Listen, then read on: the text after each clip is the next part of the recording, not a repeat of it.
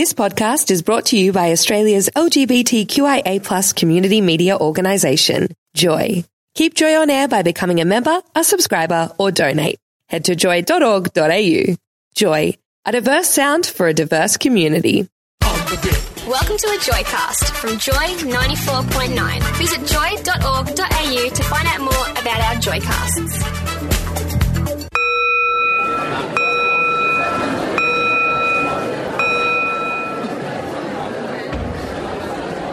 Welcome to the Cheap Seats. This is the show where we get you front row seats for the best LGBTIQ spoken word events from Melbourne and from around the world. I'm Dean, and it's lovely to have your company this evening. Tonight, we are featuring the work of American poet and writer Eileen Myles. Eileen has produced over the last 3 decades more than 20 volumes of poetry, fiction, non-fiction, plays and performance pieces. Her works are known for being queer, funny, feminist and provocative. Novelist Dennis Cooper has described Myles as one of the savviest and most restless intellects in contemporary literature. In 2012, Myles received a Guggenheim Fellowship to complete Afterglow, a memoir, which gives both a real and a fantastic account of a dog's life. So now, let's turn our mobile phones to silent and take our seats as we listen to Eileen Myles from the Cheap Seats on Joy 94.9. I'm going to start with a few poems, new and old, and then I'll cut into the dog book, which is, this is called My Poems. My poems are so much like the city they couldn't publish them on the train. I guess I'm glad to be back in this relationship. It's not my old phone, but it has the same habits. I just need to be sensitive to what's roiling, really riding under the bitch. I mean, I'm riding on a train. Nobody knows me, but they like the way my faces change. If I had a million, I'd be stickering the date that poet dies, thinking when he lived, he was hitting on students, playing barefoot man in the winter in a car. If this is my Valentine, I better also get a treat. There's no news. Whole cities thinking flowers and fruit. I'm standing on the platform, a man blows his nose, says I love you, her boots do. The world is never superfluous, Second Ave is just enough. And this is an oldie. Part of the thing I've been going through, because I'm doing a selected, is looking at old stuff. And so the book is called I Must Be Living Twice, so I've been doing that a lot. This one's called And Then the Weather Arrives. I don't know no one anymore who's up all night. Wouldn't it be fun to hear someone really tired come walking up your stairs and knock on your door? Come here and share the rain with me. You. Isn't it wonderful to hear the universe shudder? How old it all, everything must be. How slow it goes, steaming coffee, marvelous morning, the tiniest hairs on the tree's arms coming visible. I like it better, no one knows. Sweetness, moving your lips in silence, closing your eyes all night. It's so much better disarming myself from terror and light passing through a painting I stuck on a window earlier when I was scared. It's great, it's really great. The trees hold the world and the weather moves slow. Even a body dissolves and takes a place incorrectly everywhere I would like to nuzzle and plants a heart in the world, voiceless. I began knocking, ridiculous, just to hear your echo back, arm against face. Just to stop those fucking trucks, my thoughts are vanishing into that sweetness. That was one of the 1 million poems that when I thought, I'm writing a beautiful poem. And then I put the word fucking in, and I thought, and it won't go in the New Yorker. And also having Robert in the front row, who's from Medford, right? Is this Dorchester? So every time I hit a Boston R, I think it's okay. So it's like, I got forgiveness in the front row. And that was 1981. This is from 1979. It's called Wax and Wane. The stars were glowing tonight like all the paranoia in the universe. The air was chill, though it's early March, but that makes sense, doesn't it, love, doesn't it? And a $5 bill is cold upon my ass. My blood is cold. Footsteps shattering the stairs up to my level and past it. I don't only want a place on the line. I don't want it to stop with me or start with me. Really, I don't want it to know I'm here at all. I only love what finds me invisible and touches me deeply. Cold does that, and it's how I love the vanishing winter. I used to count breaths in the night. One night I counted the church bells falling into a marsh and growing silent. It was 2 days before I discovered boys, and tonight is 2 days after. I feel like a woolen sock on a line rippling. The season doesn't care about me, and I'm using it without its permission. It's the new God, the one that doesn't know about me at all, who misses me in movies, restaurants, who doesn't count my wheels spinning, who could count silence. That's the one I love. Loneliness sharpens into something sweeter. My sadness is sharpening themselves. Christian thorns, you bet. Apples, bananas, particulateness, which doesn't exist at all as a bird too big for churches. So churches grow as good as movies, restaurants. Silence is running tonight to get hot coffee, to smoke, to breathe. Everyone is going home to someplace. Me too. Love creates loneliness. I never knew that before. Television is what the night eats. I eat some soup, some bread, old black coffee, reheated like favorite shoes. You're like a fireplace I just want to be around. $5 chill upon the ass. I think I'll buy the morning and some of the afternoon. Oh, pink tulip, two yellows, the length of this room, peaceful cats. Outside it's cold. Damn it, whatever happened to spring? She comes before the other, don't you know? Primavera, get it, get it, get it. I can stand and back at anyone I want, man or woman, and anyone who wants to stand and back of me is welcome. In fact, they can stand in front of me if they know how to do it. Do you get it? I think we are an army of trees. When I tripped, I only wanted to sit down. Everything was moving so much. Catholic poets only pray no matter what they say.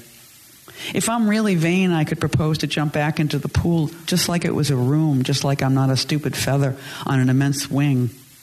Love's taught me a loneliness I never imagined. This side of the hallway's, I don't know, smokier. I always thought I really loved Dante, but now I know what he meant. Marx says 9 represents chaos. Dante thought 9 was the music of the spheres. Marx is a musician, and if you could draw a line between those two guys, I would call it history. Hang a sock or two like me. Affluence is holding out $1 and receiving exactly what you want. I call that economics. When I say television, you know exactly what I mean. I call that a modern idea, a word, television. Get it? Let's do it again. Time. Take the word breast, take tit. What gets erotic is which word you prefer. What gets warm is speechless. The cold things are easy to enumerate. Stars, paranoia, ideas under blankets. Kiss my teeth. If a woman wakes up remembering her dreams and she tells her lover and she doesn't lie at all, and the next day the lover dreams something entirely different, and all day both lovers think about each other's dreams and go and have different dreams the next night, and they just enjoy telling the dreams each morning with their coffee. If a cat nibbles on flowers, I lift it off the table and make it stop because it is ugly. Dreams are some kind of flowers, and when I pour coffee into my cup this morning, for example, and I feed the cats the stuff I wouldn't eat, I go to the bank, drink some orange juice at Binnybon's, stuff with real pieces of orange in it. I drink a real big glass of the stuff. The New York Post has one article about peace, one about terrorism. A guy in Weehawken is watching the Ten Commandments on television. Boom. A Cuban storefront explodes while Moses is receiving the tablets. Let's call that channel religion or science fiction. And the New York Post has an article about shaping up. I'm always thinking about that, and I suppose my body reforms accordingly. Lover, lover, here's a flower. It doesn't think it's like my mother. I got no points for that line when she read it. I wasn't interested in the newspaper. It was just something I needed to hold all the time. I have dreams that could have happened. No more orange juice, or somebody turns to me and speaks a line I just wrote, and I wonder if they read a poem of mine lying on my desk, or am I dreaming, or I don't know. Maybe there's different flowers in the vase from when I fell asleep. Well, I don't live alone, so there's no reason to be surprised that different flowers are in the same vase. When I dream nothing extraordinary. That's what I'm trying to say. If something's broken, maybe the cat did it. The wooden counter at Binnybon's is more interesting than the newspaper, but if I sat here reading the counter, I'd look like an asshole. Reading a little bit from each article, I read like a bird. I used to read like a horse until I went to college. I felt all that knowledge coming at me like a screen. Television fills the silence. I pay my check and leave a tip. The word is at the end. It's a thing's dead body. Words of the baby Bertolt Brecht. Oh, please, pick up your grilled tomato and cheese. Please eat it. I didn't mean what I said.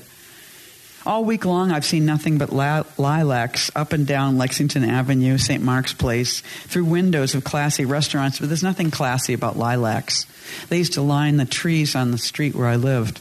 Children in spring bringing home big armfuls, marching up twilit spring nights, carrying purple lilacs home to mothers waiting on screened porches.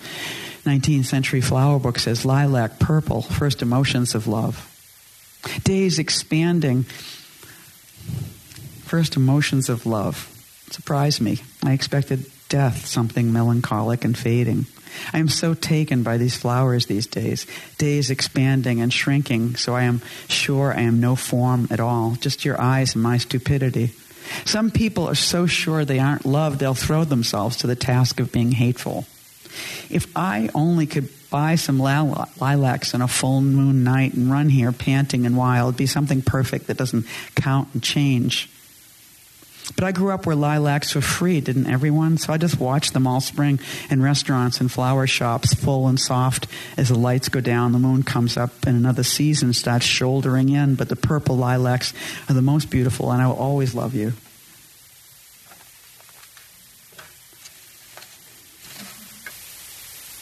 Yeah, one poem, the shortish one, and then I'm going to do the dog book. That whole part of the world where I won't go anymore, that whole separation I won't feel high in this house, in this hemisphere, in this artificial light. This is new-ish.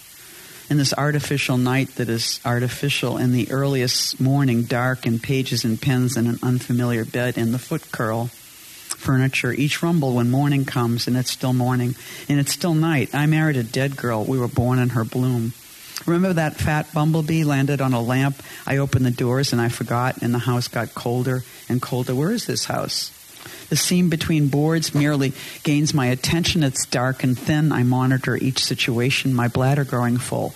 Climb down, climb up. What tree am I waiting? My whole life and weather waiting for my raft. I'll fly to another island. I'll take a train. Already I know it will hurt. This is the hurt country. I came here to hold the hurt like a bird, like a tree. Traffic has rings. We watch it whirl around, damaging our night. Great continents hold the feelings in the ages. What is mine going blind? Great masses of them not going home.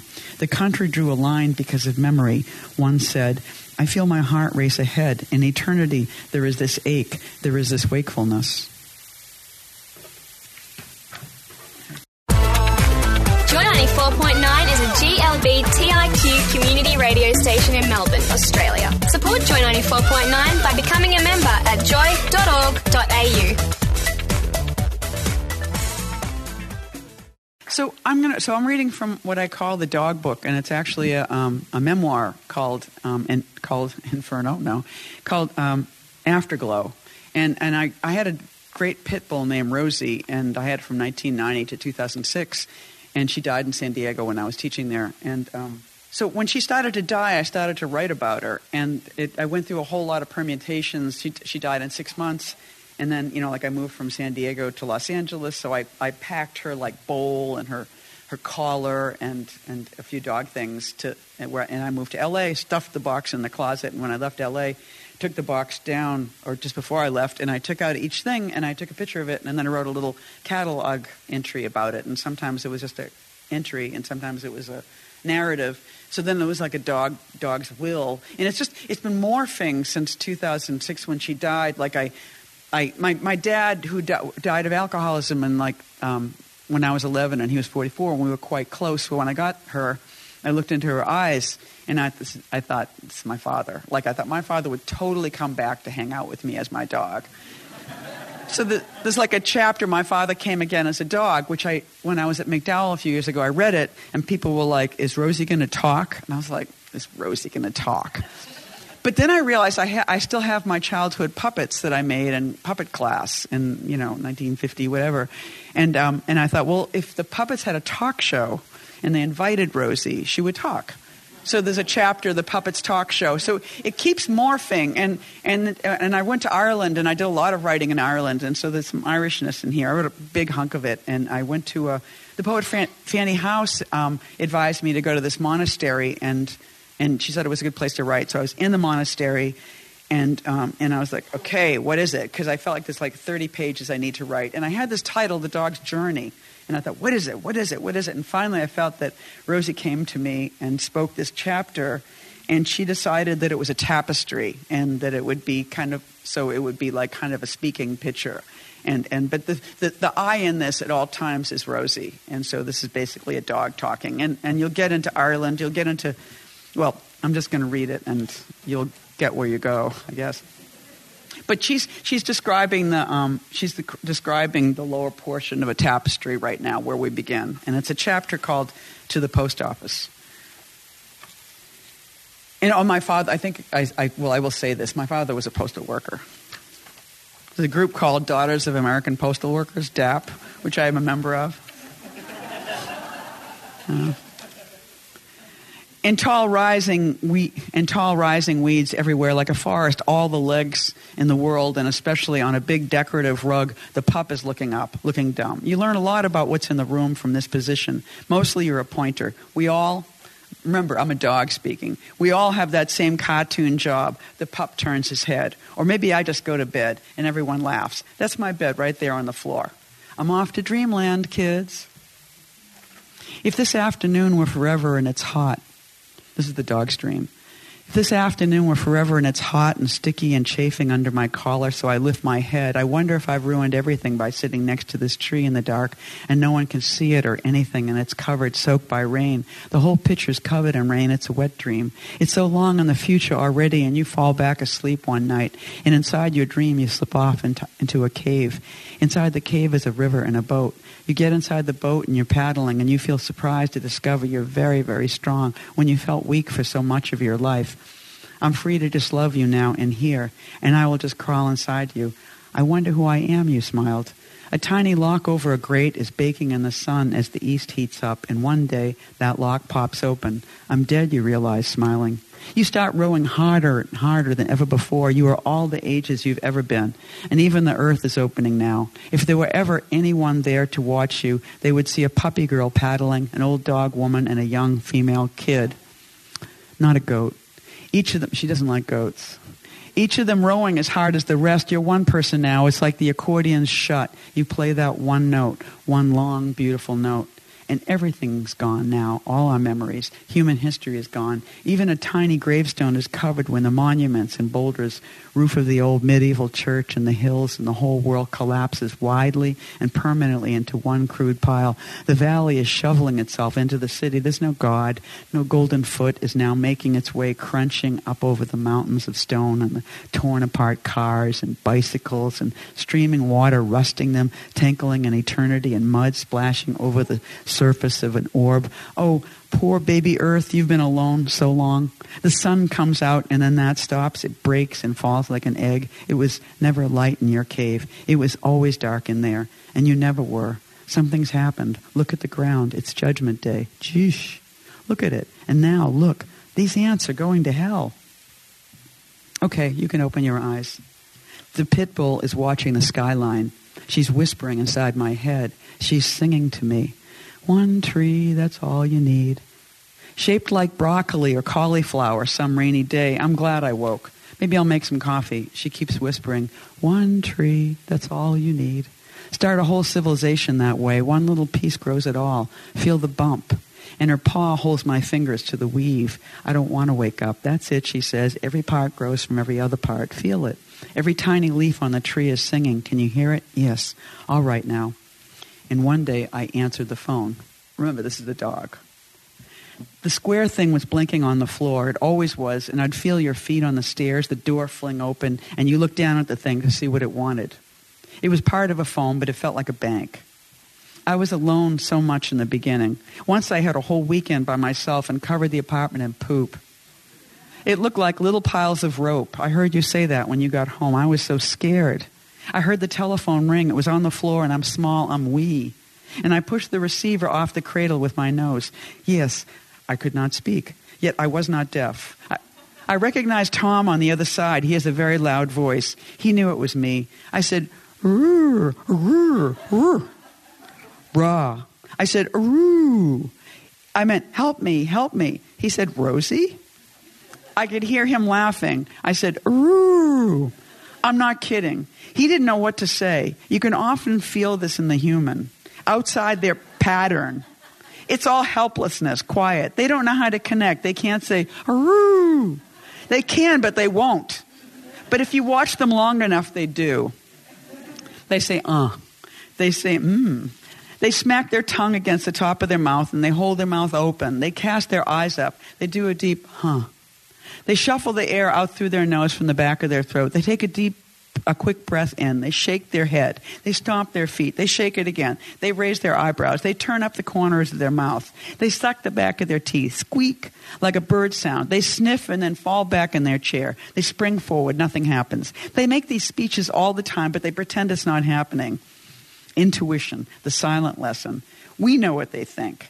They felt the pounding of feet and hoofs on the ground from great distance. Though she was born alone, very often she was not. There's no way to prove the hairier ones were born in litters. In the time before ideas, before drawings and sounds, and she and he lived that way. She was the queen, of course, and he was her laborer, her soldier and her farmer. She allowed herself to be impregnated many times by different men. She communicated through looks what she meant and what he wanted, and sometimes marks on the wall, and she spoke through her eyes and by the patterns of silence along the horizon. Humans were biped dogs. Are we one? I think so. In that tapestry, you knew what I meant. It was the crowded room of the cave. The rain comes down and you go outside because you feel it. That's what it is to be a dog, weather and feeling and knowing. That's why you let us remain. You love how we walk around smelling things, how we're always hungry, how we would have sex with anybody, and how it's very clear who we won't have sex with. How it seems like we worship you, how you love how a dog settles in and sits down. You love how a dog enters and digs, how a dog picks a place on the rug and scratches and circles and lands and adjusts. Now I'm in the room, and now I look up, and you laugh. Why? Because of your deliberate apartness from yourself. And I always bring you back. Do you see what I mean? You wait and then you sniff. That yellowish tree down there by the lake is waving. You think it's not communicating? Not as much as, say, that door down the hall, slam. Not as much as the rooms. We're in Ireland now.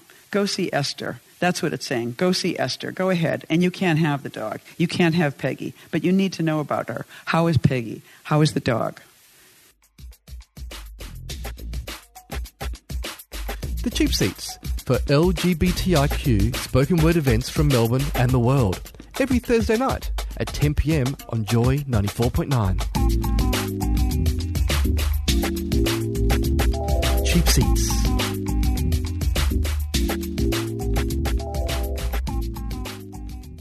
September 10th, 2013. The dog's meat makes me sad. Why couldn't I give her all the meat? All the milk. I didn't drink the milk last night. Sometimes the dog uses Eileen's diaries. Why didn't I give her the meat? All the milk. I didn't drink the milk last night when I couldn't sleep, and so I could have the milk now with my cereal, and I don't want it. There's not enough time for anything, and the sun is shining, and life. Oh, did I miss it? You? Did I miss everything? Did I miss you? Oh, God. I fall into it. I heated the lamb for the dog, and I ate it. Drank the milk, scrambled the egg, and ate it too. Packed the orange juice. Goodbye, and I colored one little island out. Now the dog is talking to Eileen. This is a very Irish tradition, if you know Irish literature. Tell the story of Peggy. Okay. Peggy came to the door in the rain in September. I heard her whimpering. We will draw a small box in the bottom of the story, and that area will be for Peggy's story. I have not seen her again.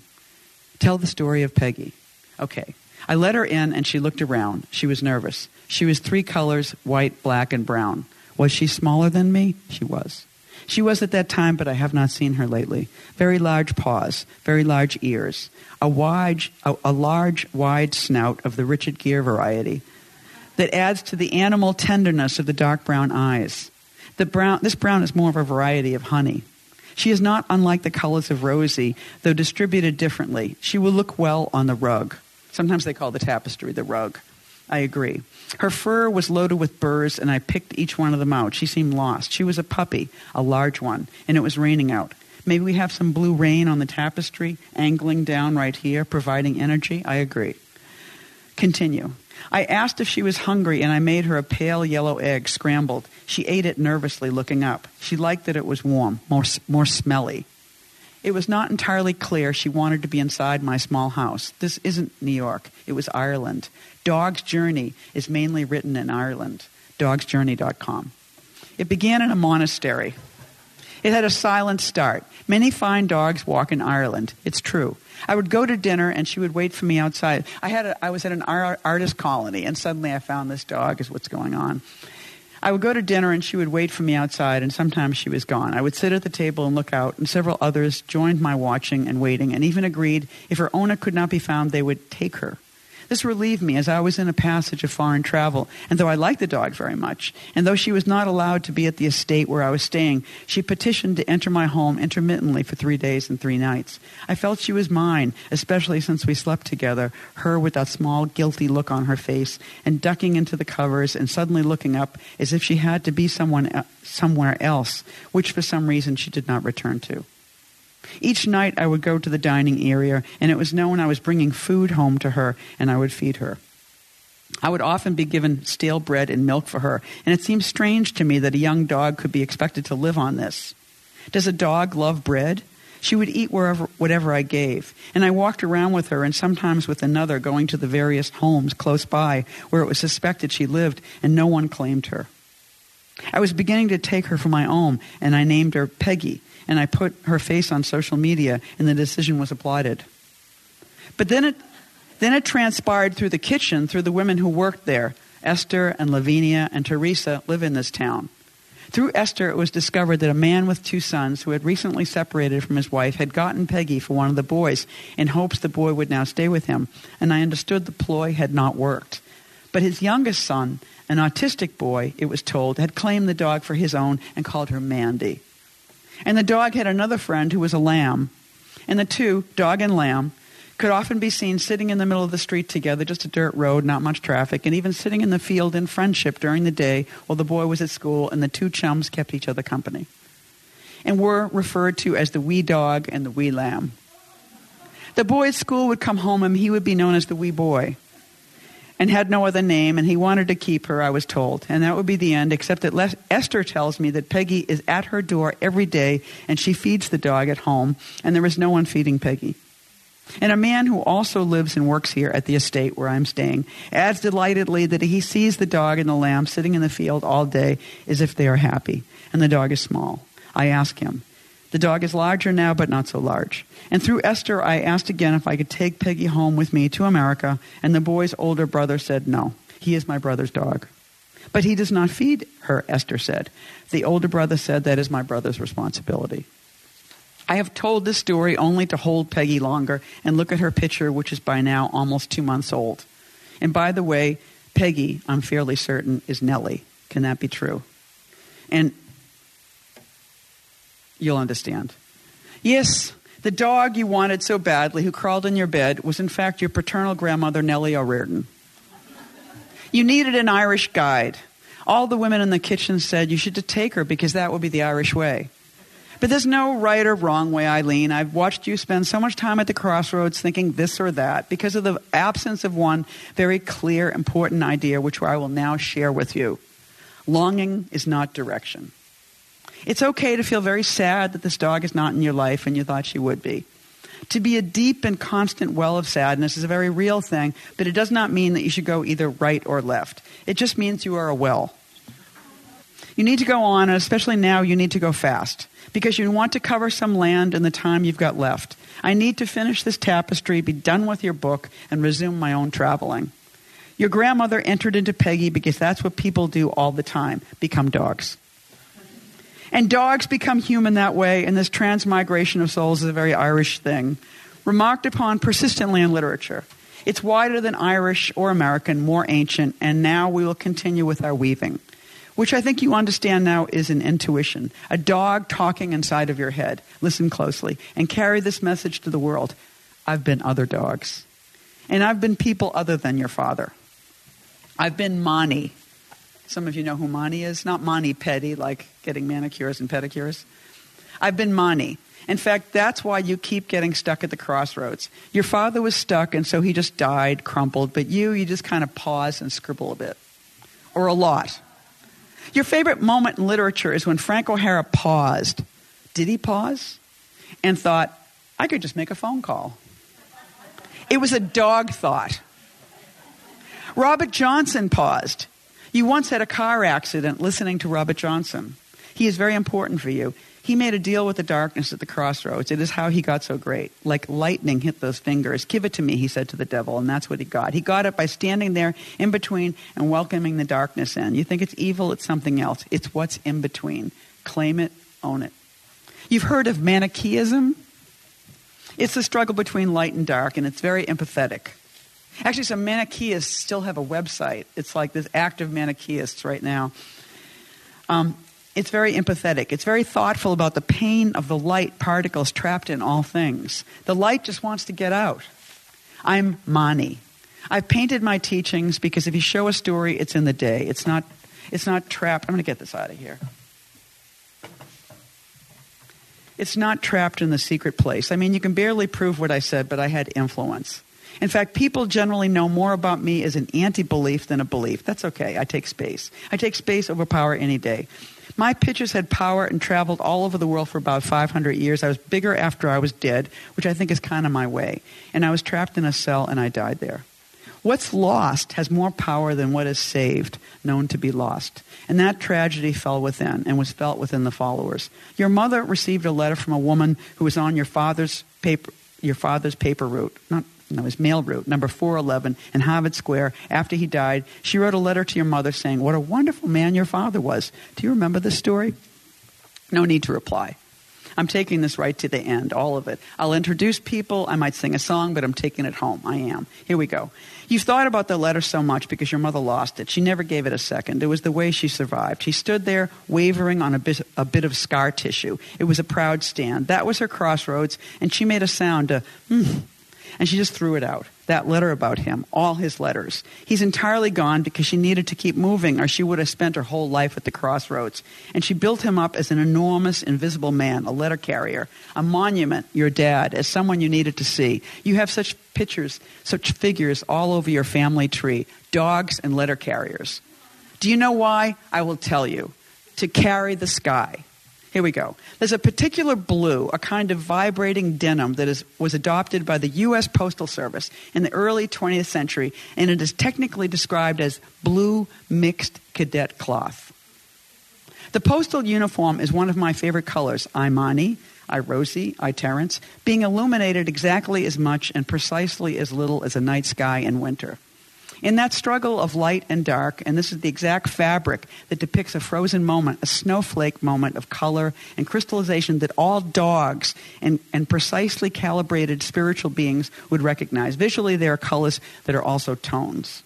That's the kind of painter Mani was. He used this color sparingly, just a woof of it.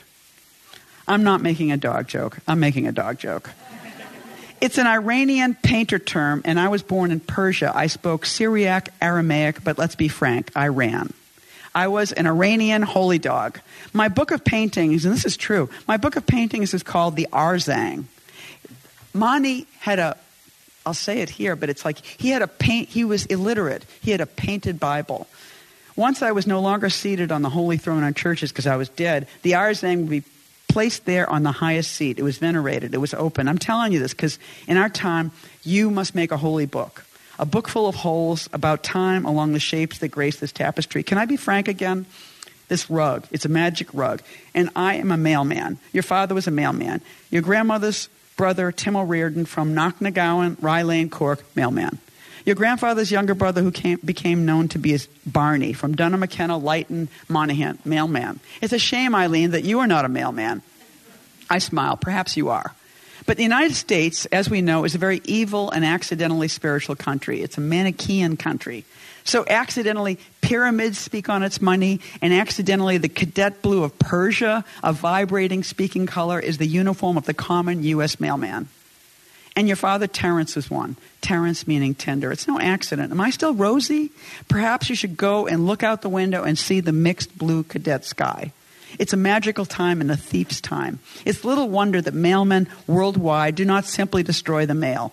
In the same way that a chorus of dogs will surely defile and piss on this rug when we are done, the mailman wants nothing better than to destroy the mail. Why? All these men and women who are carrying these bags and carriages through the streets of the world, all of them are dogs. Does this not give you a different and better feeling about the U.S. Postal Service? It was enough for you to learn that there have been mailmen going back on your family's history for as long as there was mail, as long as there was writing. The sky is full of pictures tonight. Cadet blue is made up of millions of pinpoints of light coming through from the other side.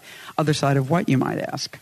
The holes in the tapestry and the holes of the sky are the same ilk. It is for the purpose of reproduction. No, of course, there is not just one night like tonight. It has a copy.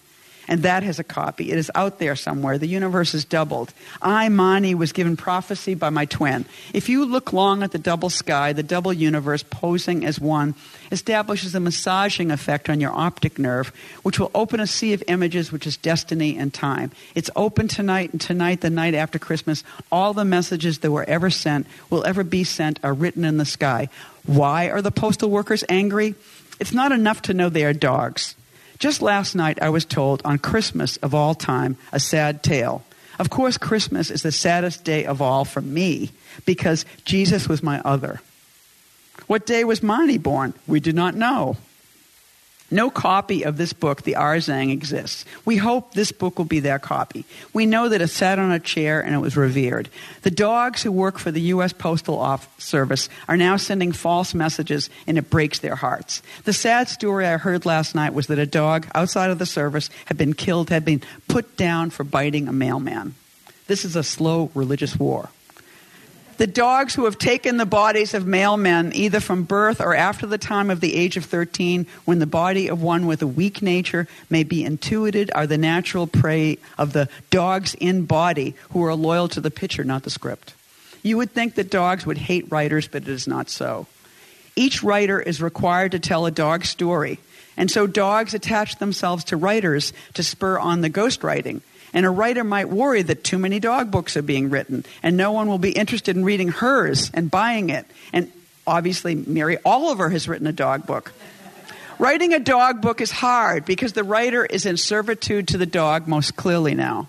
The dog has been serving the writer for years, opening up her life, getting her out into the air, into the beaches, and even bringing attractive people into the unattractive life of the writer, who often never goes out.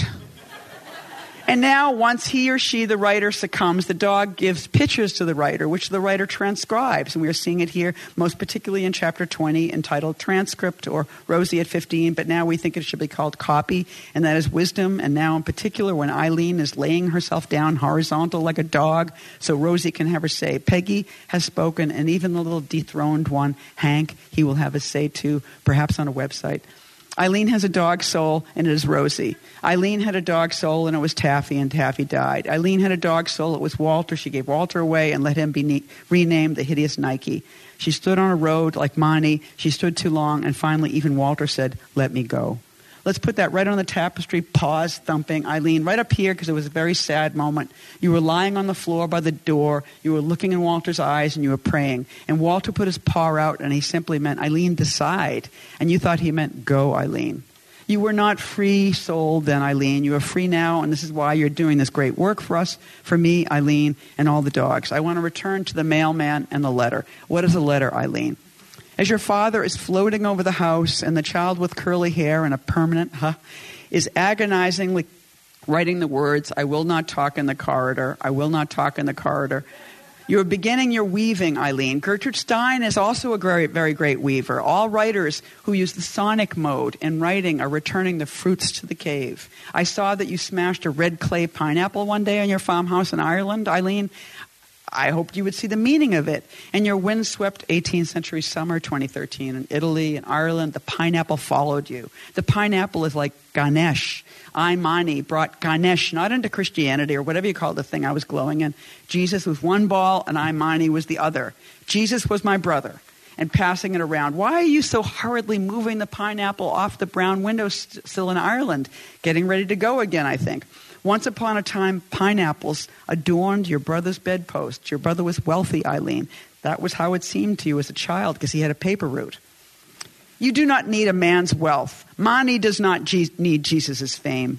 People say the pineapple means welcome, but it also screams riche. Grown elsewhere, brought here by magic, the pineapple is a voluminous kind of mail. It will always be delivered. The mail will find you. Whose house are you in now, Eileen? No matter. I think you linked your fate to the road in that shattered moment. You broke with history and its satisfied welcome. There is only comfort now in working closely with me and all the dogs, tracing a path like Johnny Appleseed of blue fruits and sonorities across the sky. But what is it about letters? For we want to tell the truth at last and not spread the same stale jokes about dogs and mailmen. You have mailmen in your family, and they were dogs, and all mailmen are dogs, some born, some late intuited. We call them impregnated mailmen. Letters are the cave turned inside out. Letters are the magic hidden. Am I against writing? Am I against the text? I am against the pineapple. Smash. I did it. I am against the letter, too. When they say he goes postal, he is exploding from the pressure of carrying the letter for years. Often he is a soldier. Sometimes they are women, too. In fact, the post office is the single greatest employer of women in the U.S. government. Women quickly shinny up this pole of power. The pressure of the letter is great. The last great thing about letter writing was cursive, and it is gone. Cursive was a photograph of the nerves of the writer. So though the load of the letter was great, the flying hand like a bird told the inside of the cave of the writer it is abstracted stuff. The pressure of the light particles is great inside matter. Imagine when there are no pictures. Each letter rolls in front of a cave and shuts out the light. What else does it do? The last great thing was the typewritten letter. The weight of the body on the tapping machine, the choice of paper, often usually the hand has written the address on the outside of the envelope. Often the body has moistened the stamp and it has stuck it on. Less involved, we tear a piece away and we may stick it on now. Possibly a hair may get caught in the pressure of that. A dirty person will leave something, if not spit. But how is the mailman against the letter itself? He carries the world, women too. The U.S. Post Office is the most gender-neutral division of the U.S. government. She carries the compacted dreams. The language implodes each time. I have sent her 36 letters of my love towards the end of a century.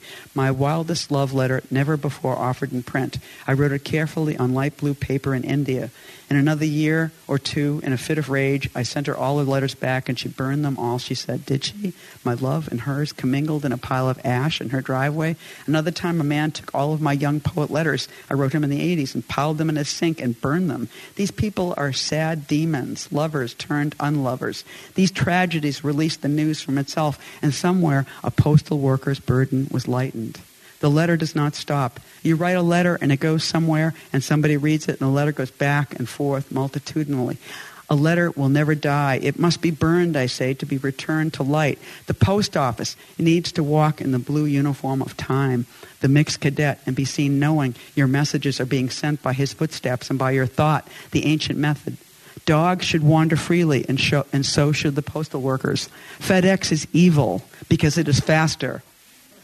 The post office could be faster still in the Neanderthal way of no trace, not the tech-toxic electronic light of the internet. What is the internet?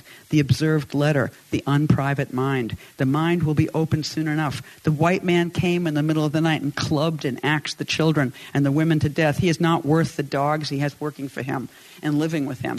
Each wounded space should hold a party, and it will. A letter is like a dream of a thought. We mourn the loss of the letter, but dogs mourn the loss of the thought. We mourn the loss of the letter, but dogs mourn the loss of the thought. The postal uniforms could grow softer, longer, and looser like tunics.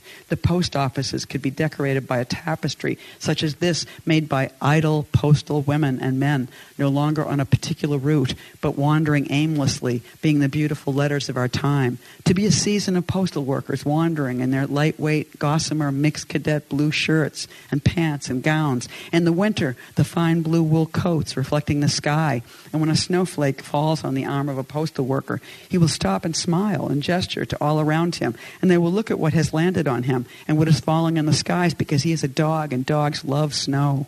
There's no burden anymore. Neither snow nor sleet nor rain shall be considered anything but colors and not problems at all. What the sky is doing that I am continuous with, and look what has fallen on my arm. The hats of the worker will grow lush, wide-brimmed in summer with flowers and fruit beginning to grow off them, and in winter tall feathers to communicate with the birds flying south or staying around. Slowly the hats will fall and drape the bodies of the postal workers, and the clothes will begin to fall away, and the hair will grow wild and curly. The women will be models for all the other humans, wild, strong, mammalian women of the U.S. Postal Service, carrying nothing but a strong and passionate attitude and a message for everyone, which is their own bouncing back and forth among them for all eternity or infinity or today. Time in the hands of the postal worker will become slowly unlabeled.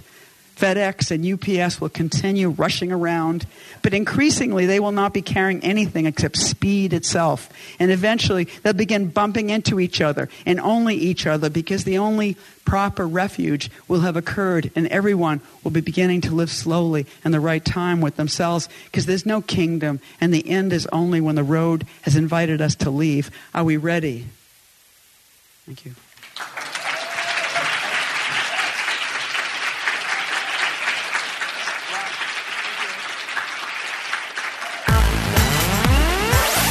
Listening to a Joycast from Joy 94.9.